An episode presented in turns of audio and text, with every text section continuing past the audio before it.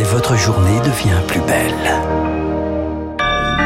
Merci d'écouter Radio Classique. Nous sommes le mardi 19 octobre et il est 8 heures. La matinale de Radio Classique avec Renaud Blanc. Et voici les titres du journal. Quand le remède est pire que le mal face au manque de soignants, les hôpitaux doivent faire appel à des intérimaires, une situation qui risque d'aggraver la situation de l'hôpital public.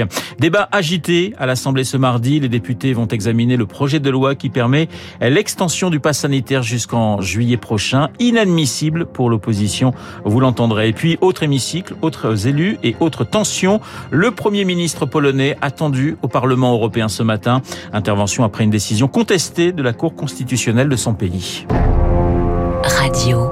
Classique. Et le journal de 8 heures nous est présenté par Augustin Lefebvre. Bonjour Augustin. Bonjour Renaud, bonjour à tous. Comment améliorer le fonctionnement de l'hôpital? La question se posait déjà avant la crise sanitaire, mais celle-ci a créé de nouveaux problèmes, Augustin. Oui, car de nombreux soignants sont épuisés, ils ne peuvent plus ou ne veulent plus travailler à l'hôpital. À l'hôpital public, rien que pour les médecins, plus du quart des postes sont vacants. Il a bien fallu les remplacer et faire appel à du personnel en intérim peu d'offres et beaucoup de demandes. Ils réclament donc des rémunérations supérieures au plafond réglementaire. Rémi Pfister, leur présence peut même perturber les services. Avec un taux d'absentéisme qui flirte avec les 10%, les hôpitaux de Paris n'ont pas d'autre choix que de recourir à des intérimaires. Une solution de secours qui perturbe le travail d'équipe, s'alarme le professeur Rémi Salomon de l'hôpital Necker. C'est des gens qui connaissent pas le service, qui connaissent pas l'équipe. J'ai déjà entendu dire, euh, s'il n'était pas là, ce serait, ce serait aussi bien, quoi. Il y a des tas de soins qui sont compliqués et qu'on sait bien faire que quand on est là depuis plusieurs années, quoi. C'est d'autant plus vrai qu'on est dans des services euh, pointus et c'est souvent le cas à la PHP. Hein. Les jeunes diplômés sont de plus en plus nombreux à choisir l'intérim. C'est mieux payé avec des horaires moins contraignants. Problème, ils travaillent à la carte. Pour le professeur Stéphane Berda de l'hôpital Nord de Marseille, impossible donc de faire des plannings. Une fois sur deux, ils viennent pas au dernier moment, donc c'est pas très fiable. Alors peut-être qu'ils sont moins bien payés euh, dans le public que dans le privé, donc automatiquement, bah, lorsqu'ils ont deux missions, bah, ils nous laissent tomber pour aller sur une mission plus rémunératrice. Enfin, c'est vraiment des espèces de mercenaires qui nous rendent bien service, évidemment. Il y a des intérimaires qui parfois viennent régulièrement, donc automatiquement on les connaît, mais c'est quand même assez rare en fin de compte. Les budgets des établissements sont aussi impactés. La dépense d'intérim des hôpitaux de Bretagne, par exemple, a grimpé de 30% cette année. Un phénomène qui pourrait être endigué. Les médecins demandent une revalorisation des salaires des titulaires pour les fidéliser. Rémi Pfister. Des soignants qui redoutent une nouvelle vague épidémique alors que le nombre de contaminations au coronavirus repart à la hausse. Pour limiter ses conséquences, les autorités de santé appellent les personnes fragiles à prendre rendez-vous pour une troisième dose. Très peu l'ont encore fait. Pour faciliter la procédure, la campagne de vaccination contre la grippe commencera dès vendredi avec quatre jours d'avance. Les deux piqûres peuvent être faites au même moment. Le pass sanitaire a été conçu pour inciter à la vaccination. Alors est-ce qu'on pourra en être privé si on ne fait pas cette troisième dose? Pour l'instant, ce n'est pas prévu, Augustin. C'est effectivement absent du projet de loi de vigilance sanitaire qui arrive à l'Assemblée aujourd'hui. Le texte permet de prolonger le recours à ce pass sanitaire jusqu'au 31 juillet prochain, bien après la présidentielle, bien après les législatives. Inacceptable donc pour l'opposition. Victoire Fort. C'est la troisième fois que les députés se prononcent sur le pass sanitaire. On n'est pas des fétichistes du QR code, se défend le porte-parole du gouvernement. L'exécutif fait valoir le principe de précaution. Il faut dire qu'une reprise épidémique pourrait coûter cher à un président en campagne. Et puis, il y a le calendrier. En année électorale, les travaux du Parlement s'arrêtent à la fin du mois de février. Autant faire voter les députés dès aujourd'hui. Faux, archi faux, répond l'opposition. On peut convoquer le Parlement à tout moment jusqu'à la fin de la mandature en juin.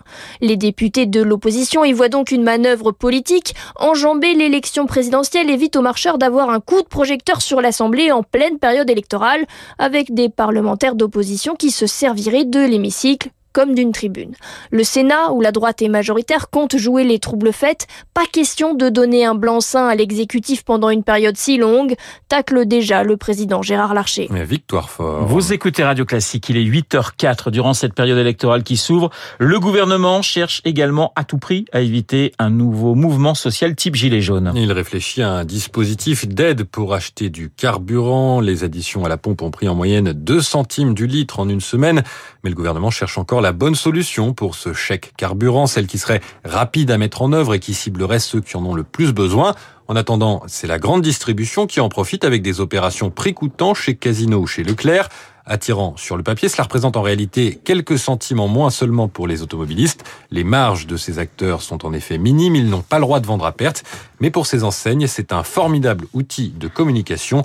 Olivier Salomon, expert de la grande distribution au cabinet de conseil Alix Partners. Pour les distributeurs, le carburant, c'est vraiment un produit d'appel. C'est un levier assez traditionnel. L'objectif, c'est de faire venir les consommateurs au magasin. Donc c'est l'occasion de communiquer sur le fait que l'enseigne fait des efforts pour les consommateurs et fait des efforts en termes de prix. C'est vraiment comme une promotion, comme un investissement marketing quelque part. Pour les stations-service, contrairement aux distributeurs ou à la grande distribution, elles ont peu de sources de revenus alternatives. Et donc c'est plus difficile pour les stations-service d'être agressives en termes de prix. Un propos recueilli par Émilie Vallès. Le carburant, le gouvernement et la communication, eh bien nous en reparlerons dans quelques minutes avec mon invité juste après le journal, Michel-Édouard Leclerc. Est-on plus exposé aux pesticides quand on habite non loin d'une exploitation agricole? Une grande enquête est lancée aujourd'hui par l'Agence de sécurité sanitaire et santé publique France pour le déterminer.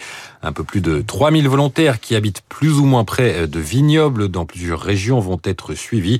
Le sujet est parfois source de tensions et de violences entre agriculteurs et riverains. On change totalement de sujet, Augustin. Le Premier ministre polonais descend dans l'arène. Il s'exprime ce matin devant le Parlement européen à Strasbourg. Il y a quelques jours, la Cour constitutionnelle de Pologne a remis en cause la supériorité du droit européen. En réponse, le plan de relance est bloqué par la Commission. Certains eurodéputés réclament d'autres sanctions, en font la crainte d'un Polexit, une sortie de la Pologne de l'Union. Alors faut-il attendre un mea culpa? Au contraire, selon Patrick Martin-Genier, politologue spécialiste des questions européennes à Sciences Po. Il va au Parlement non pas pour s'expliquer, mais pour bien montrer qu'il n'a pas du tout l'intention de se laisser faire par l'Union européenne. Il ne veut plus des règles européennes, il ne veut plus des valeurs européennes, et il dénie à l'Union européenne le droit de mettre en cause non pas la souveraineté de la Pologne, mais la possibilité de déroger, comme elle l'entend, aux règles de l'Union européenne qui touchent les valeurs, l'indépendance de la justice, la liberté de la presse. De fait, c'est une sortie, un polexite juridique. C'est un pays qui s'exclut de lui-même sans pour autant déclencher la sortie de l'Union européenne. C'est donc une posture politique. Le politologue Patrick Martin-Genier répondait à Éric Kioch. Enfin, on termine avec un changement d'état civil. Renault, ne dites plus Kenny West. Je sais que vous appréciez le rappeur américain, mais simplement Ye. L'excentrique musicien a officiellement changé son nom pour adopter ce surnom, Y-E, en deux lettres. C'est la fin de son ancien prénom. Alors on peut imaginer ce que ça donnerait pour les musiciens qu'on passe sur Radio Classique. Ludwig van Beethoven, Ig.